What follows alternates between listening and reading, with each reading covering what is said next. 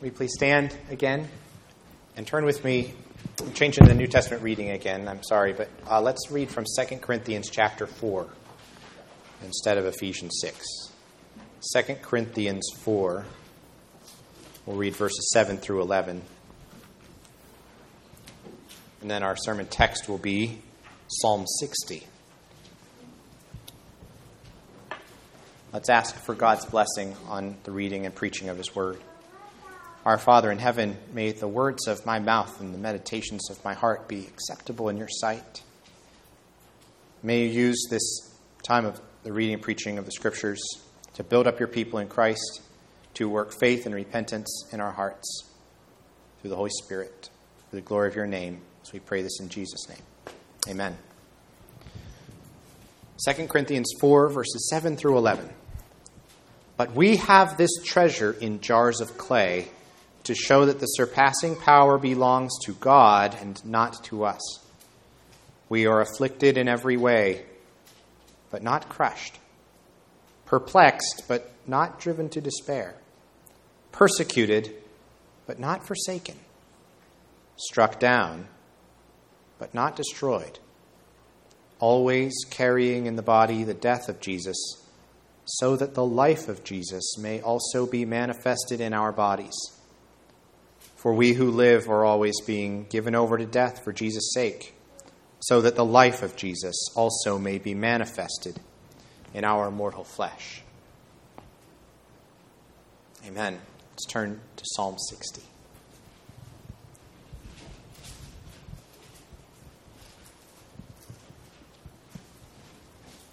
To the choir master according to Shushan Aduth, a miktam of David for instruction, when he strove with Aram Naharaim and with Aram Zobah, and when Joab, on his return, struck down 12,000 of Edom in the valley of Salt.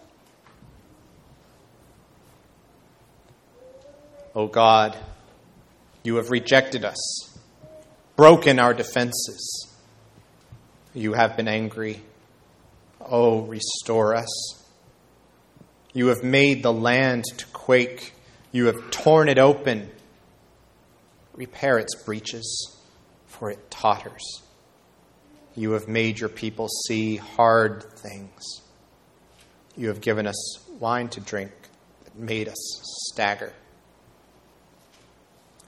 You have set up a banner for those who fear you, that they may flee to it from the bow that your beloved ones may be delivered. Give us salva- give salvation by your right hand and answer us. God has spoken in his holiness. With exultation I will divide up Shechem and portion out the vale of Sukkoth. Gilead is mine, Manasseh is mine, Ephraim is my helmet, Judah is my scepter. Moab is my wash basin. Upon Edom, I cast my shoe. Over Philistia, I shout in triumph. Who will bring me to the fortified city? Who will lead me to Edom? Have you not rejected us, O God? You do not go forth, O God, with our armies. Oh, grant us help against the foe, for vain is the salvation of man. With God we shall do valiantly. It is He who will tread down our foes. Amen. You may be seated.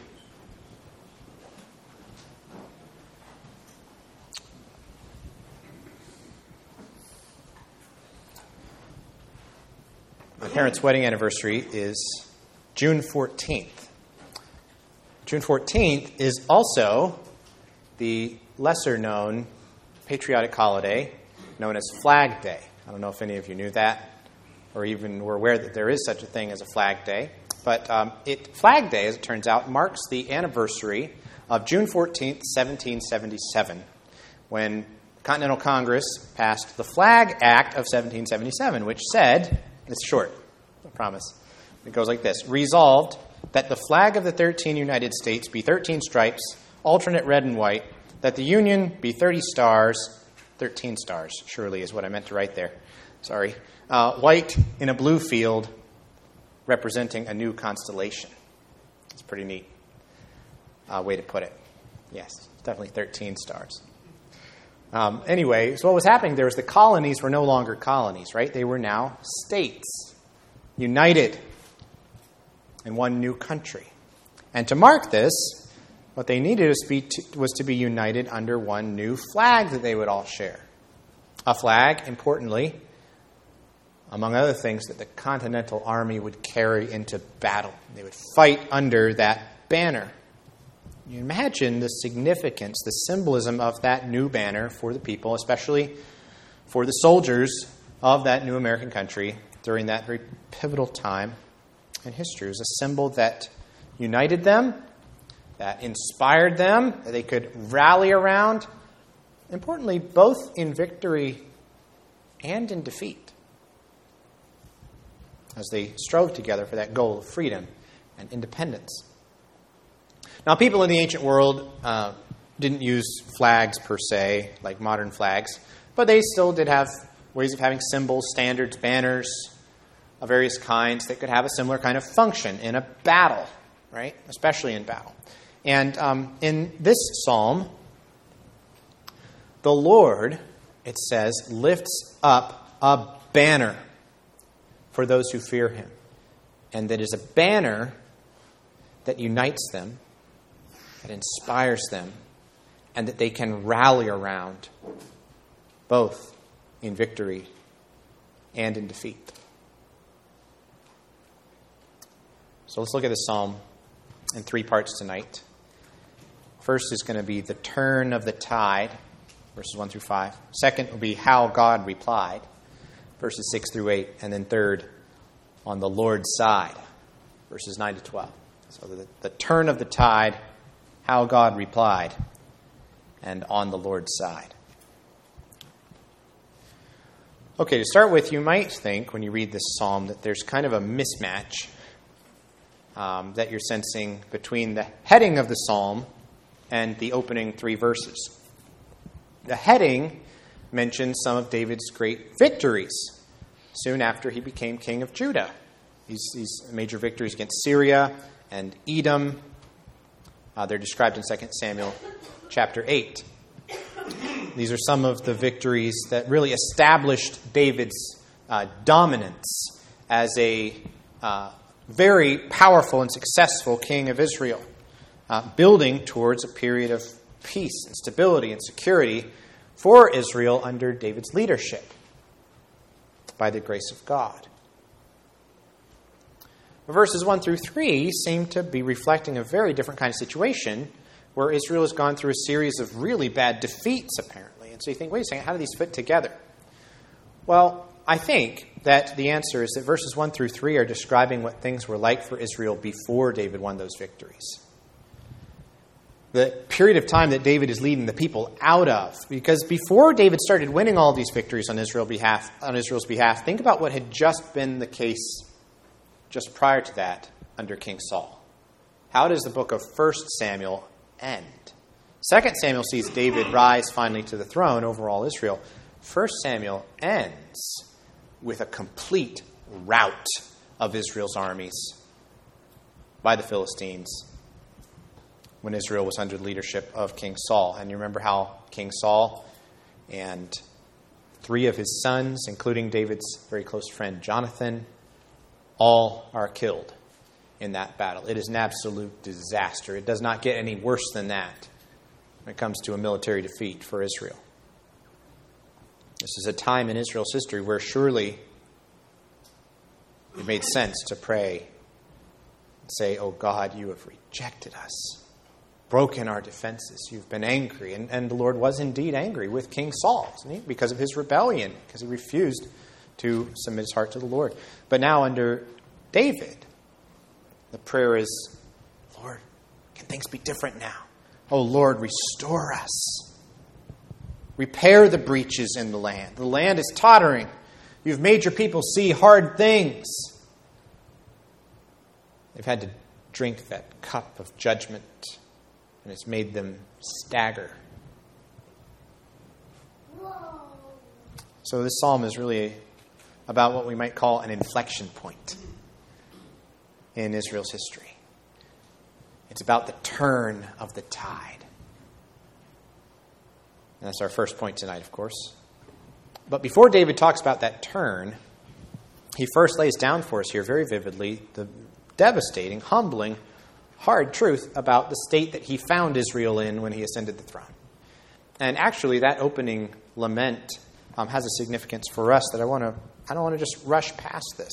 This lament of Israel's prior defeats is an important part of Israel's devotional life, an important part of Israel's worship. It's an important part also of the devotional life of the church and of us as individual Christians to remember and to cry out to God about those very heavy and disastrous moments in our lives and in our stories, not to forget them. Christianity is not a happy go lucky religion that just pretends like all the bad things didn't happen so we can be cheerful all the time.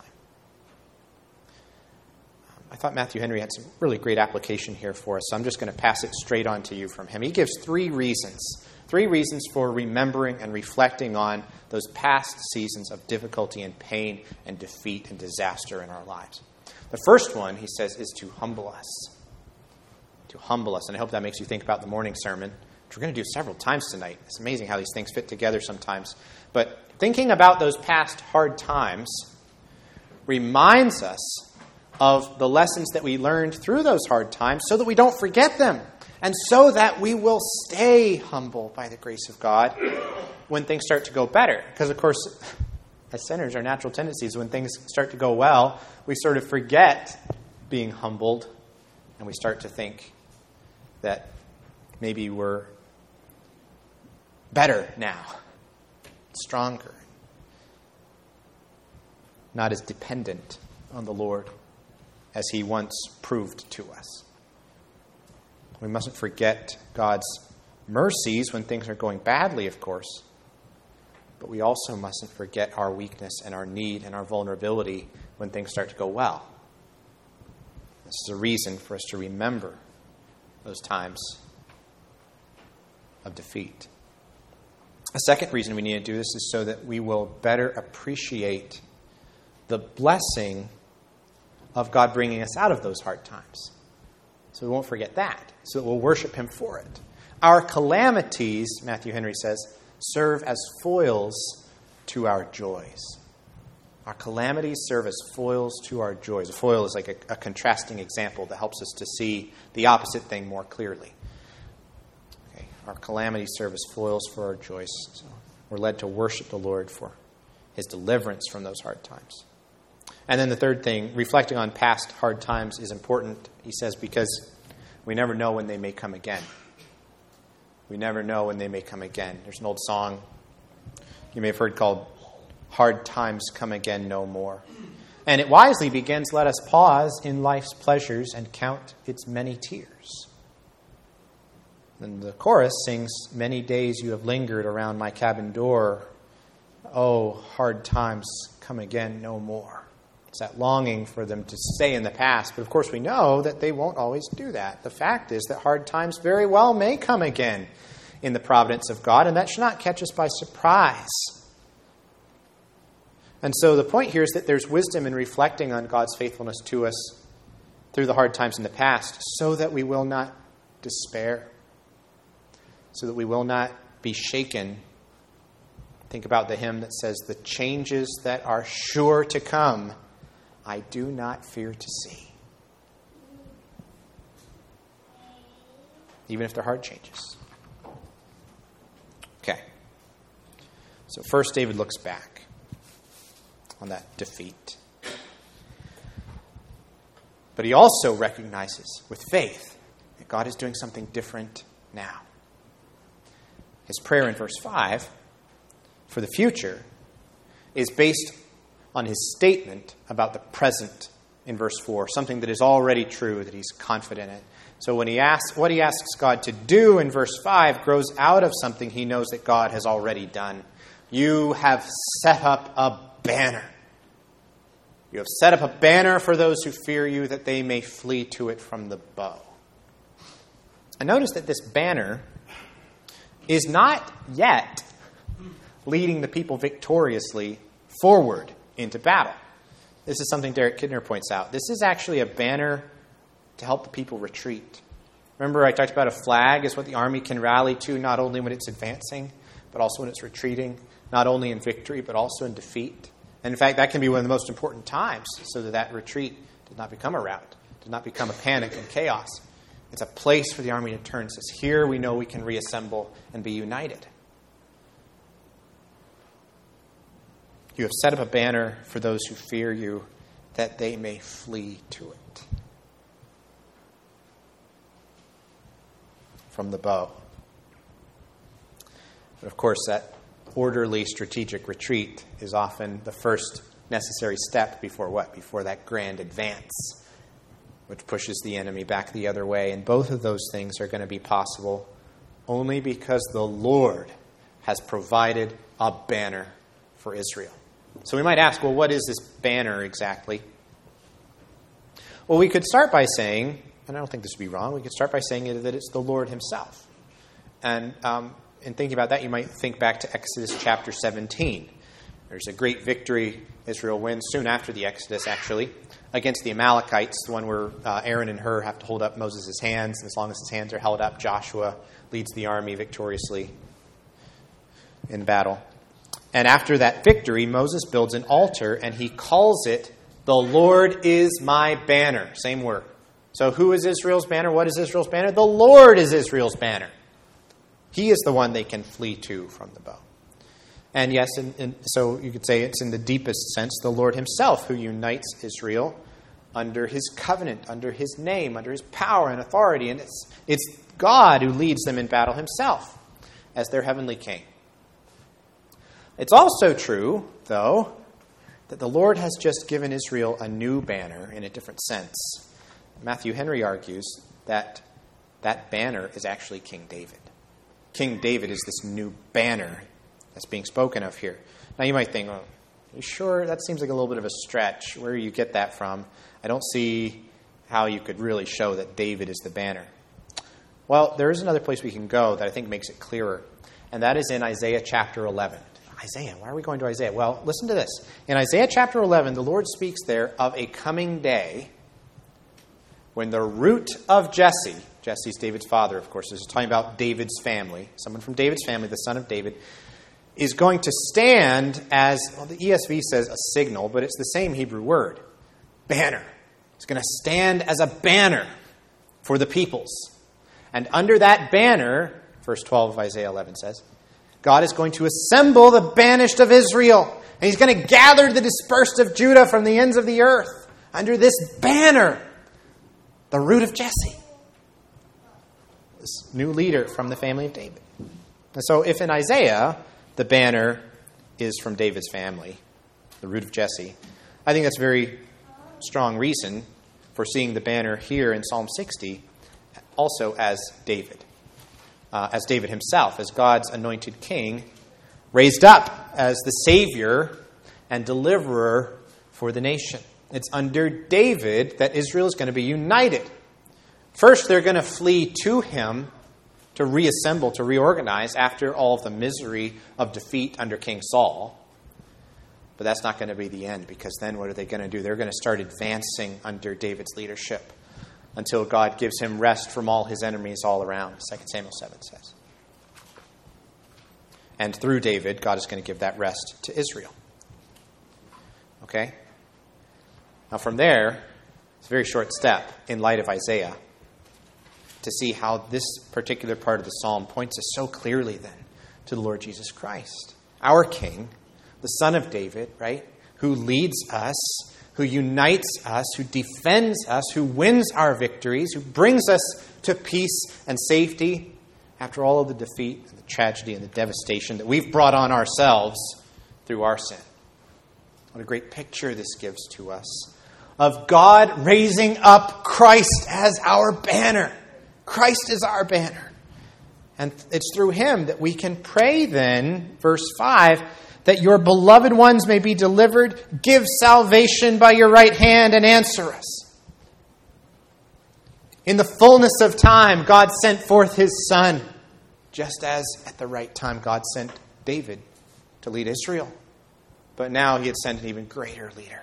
The coming of Christ was the turn of the tide of all of history, not just of one short epoch in the national life of Israel. Turn of the tide, the coming of Christ, our banner. Well, that brings us in the second place to verses 6 through 8 how God replied. God has spoken in his holiness. With exultation, I will divide up Shechem and portion out the vale of Sukkoth. Those are cities within Israel's territory in two different regions, though. One's on the west of the Jordan, one's on the east of the Jordan. So he's kind of moving around in geography here to, to show a wide region, to take in a lot of land. Um, then um, uh, that straddling of the Jordan River continues then in verse 7. Gilead is mine, that's on the east side of the Jordan. Manasseh is mine. Manasseh had some territory on both sides. Ephraim is my helmet, that's the west side of the Jordan up to the north. And Judah is my scepter, that's the west side of the Jordan, but down in the south. And Judah, of course, is David's tribe, the royal tribe, and that's why Judah is holding the scepter.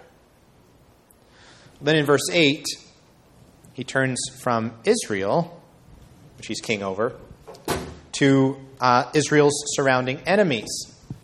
Says, Moab is my wash basin.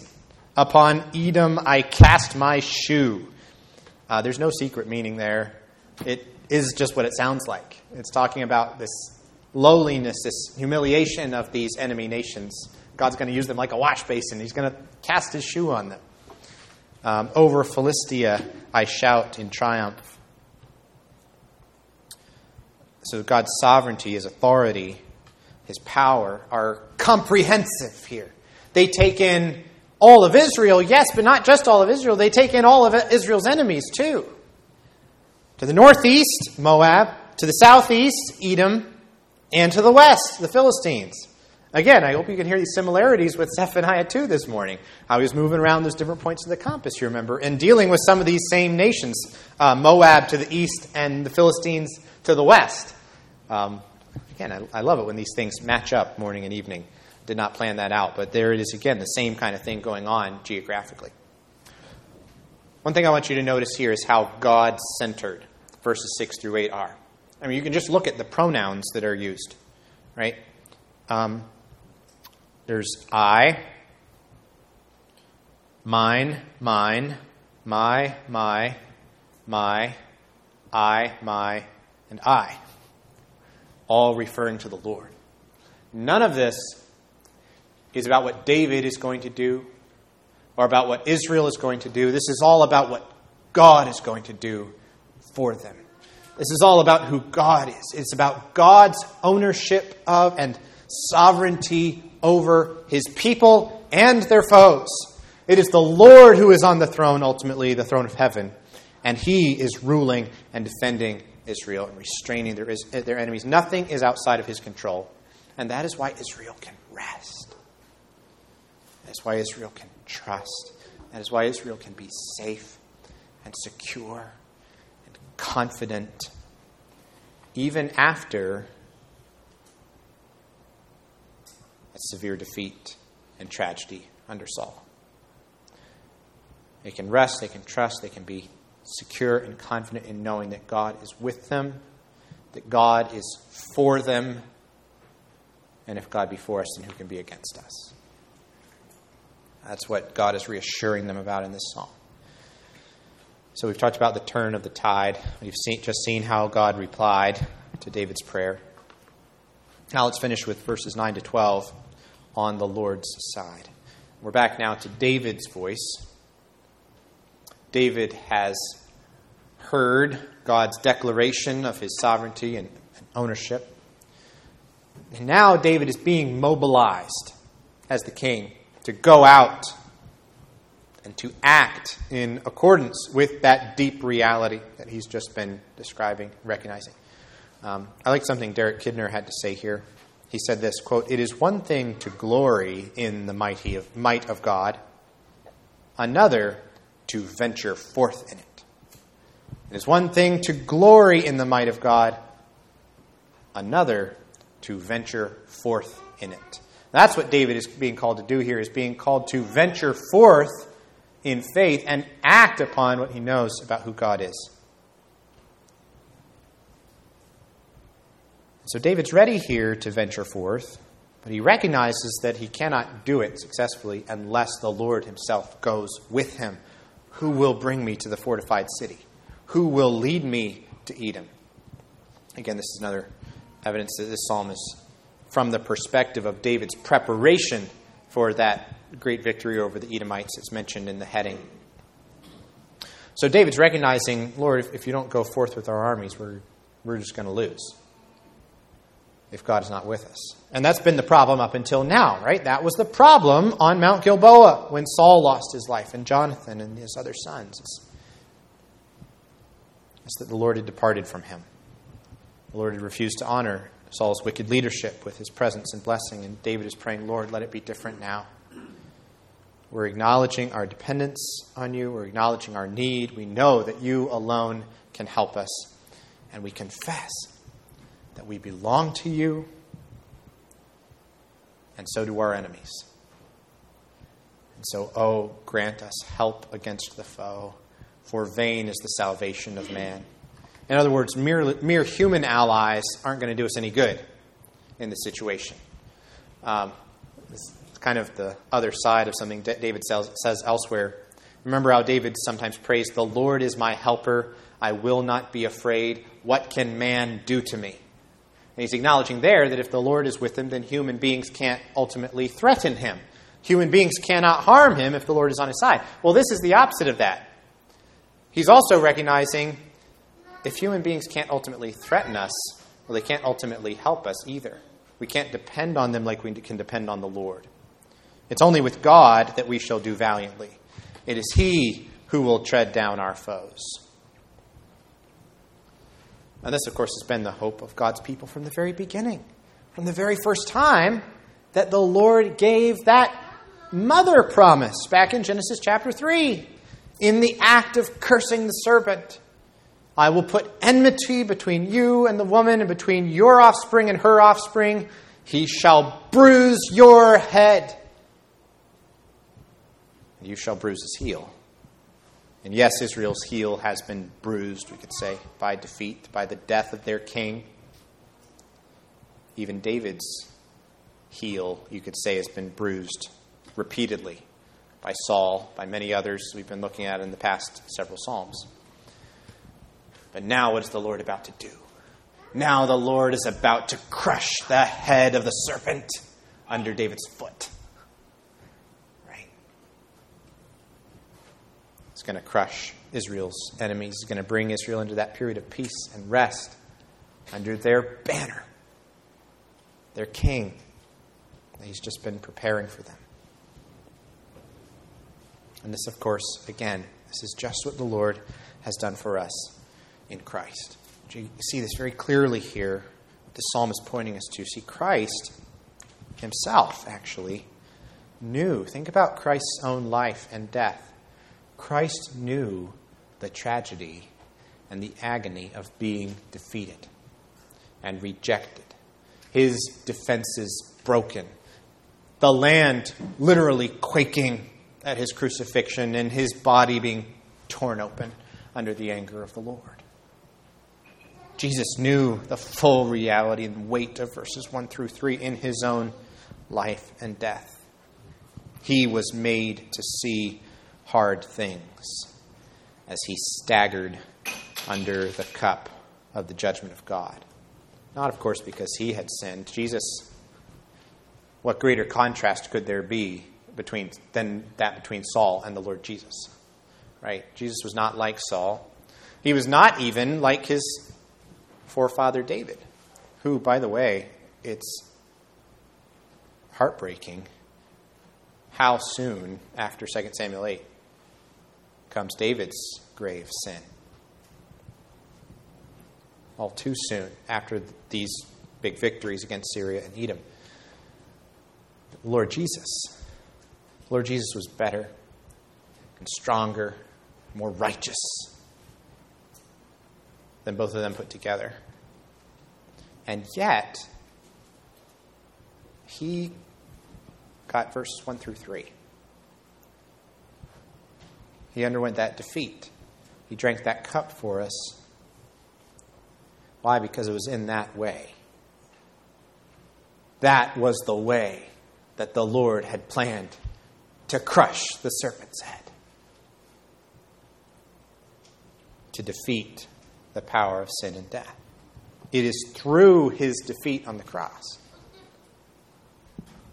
that his beloved ones were delivered, and that God, verse 5, gave us salvation by his right hand and answered us.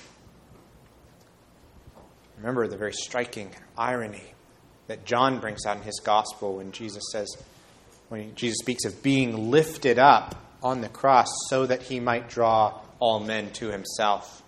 He was lifted up and glorified even in that moment of his deepest humiliation, because in that defeat he was winning his greatest victory.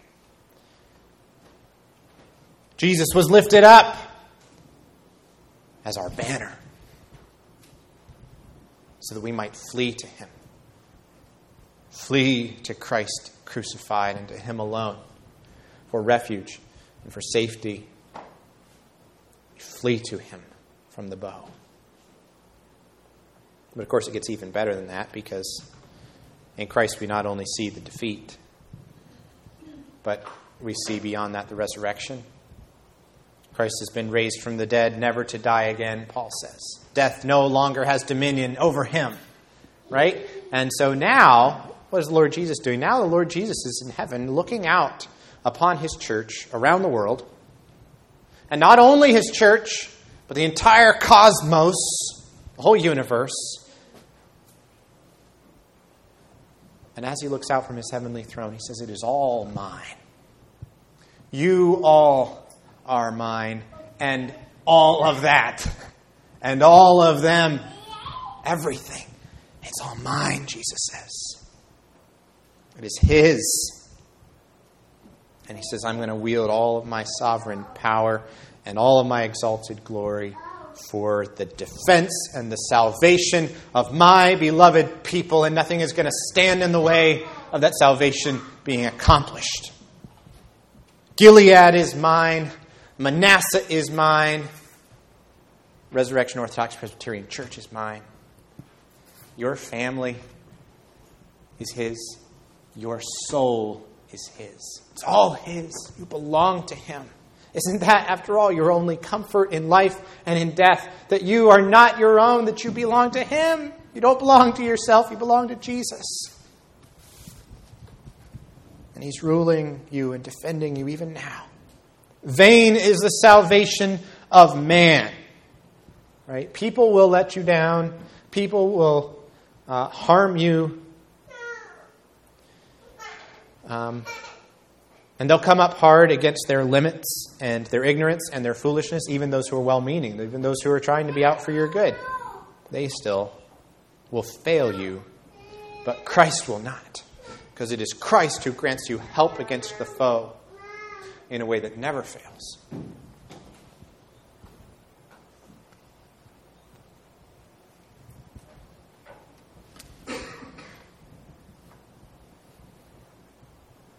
Apostle Paul, very end of the book of Romans, gives that wonderful promise, picturing for us the way that we share in the victory of Christ when he tells us that the God of peace will soon crush Satan under your feet. What better, beautiful picture is there of how this last verse of the psalm applies to us? It is he who will tread down our foes the Lord is going to crush Satan under our feet. Why is that? Because it's we belong to that defeated and crucified, yes, but also exalted, resurrected, and victorious Lord Jesus, who has tread down our foes already, who has already crushed the serpent's head, and now he is leading us onward in that victory that he has won behind him. With God we shall do valiantly. I want to kind of leave us with that. Do you ever wake up in the morning? And think, you know what? Today, I am going to do valiantly. I am going to do valiantly with God. Because I know that Christ has tread down my foes. And so I am going to trust him today to help me. And through him, I am going to do valiantly. Now, if we just said that on our own authority, if we just said, I'm just going to muster it up inside me, I'm going to be valiant today, well, that would be that would be foolish. That would be ridiculous. It would be arrogant, and it would never work, right? We'd just fall flat on our face. We'd probably trip on our way out of bed and land on our noses or something and spend the rest of the day with a black eye. If not literally, surely, surely figuratively, that is the outcome every time when we try to take that attitude ourselves. But this says, with God we shall do valiantly because of that gospel that I've just been recounting for you. Because of who Christ is and because he is your leader, your victorious king. Now, in him, God is calling you, and it is not an option for you. He is calling you to do valiantly, to be strong and courageous, and do not be terrified. Do not be discouraged, for the Lord your God will be with you wherever you go. With your God you shall do valiantly. When you are confronted with some temptation, and it's strong, and you really want to do it, but you know the Holy Spirit's saying, no, you're not supposed to do that. What would it look like for you to think, I am going to do valiantly in Christ against this, this temptation? I'm going to resist it because I am resting in everything that Christ has done for me, and through Him I can do valiantly. It's not a foregone conclusion that I'm just going to give in. And when you face the sorrow and the loss and the bitterness of defeat of various kinds in this life, how might it comfort you to know, God has set up a banner for me in Christ, not only for the times when things are going well, He set up a banner for me to flee to. And I'm going to flee to it now, and under Him even with all of this pain and loss, I'm going to do valiantly in His strength. I'm going to trust Him to help, help me. I'm going to take courage. Because Jesus knows that feeling of defeat, but He also knows the victory that lies beyond it. And wherever I may be along the way, from one to the other right now, that's where He's leading me. That victory to come. It is He who will tread down our foes. Praise God. Let's pray. Our Father in heaven, uh, it's not, not in us to do valiantly, Lord. We, we're naturally cowards, we're naturally weak and helpless sinners. Can't get it right. We're not brave. We don't have a high tolerance for pain of any kind in ourselves. But Lord, with you, we know you're calling us to do valiantly, not because of anything in us, because, but because of who you are, what you have done, and what you've promised to do for us in Christ. So we ask that you would give us that courage. Help us to see the truth of this psalm with the eyes of faith, to see how it points us to the Lord Jesus, our exalted King, our banner, and under that banner of the Lord Jesus Christ, Lord, give us the strength to do valiantly for you this week. And we ask this in his name. Amen.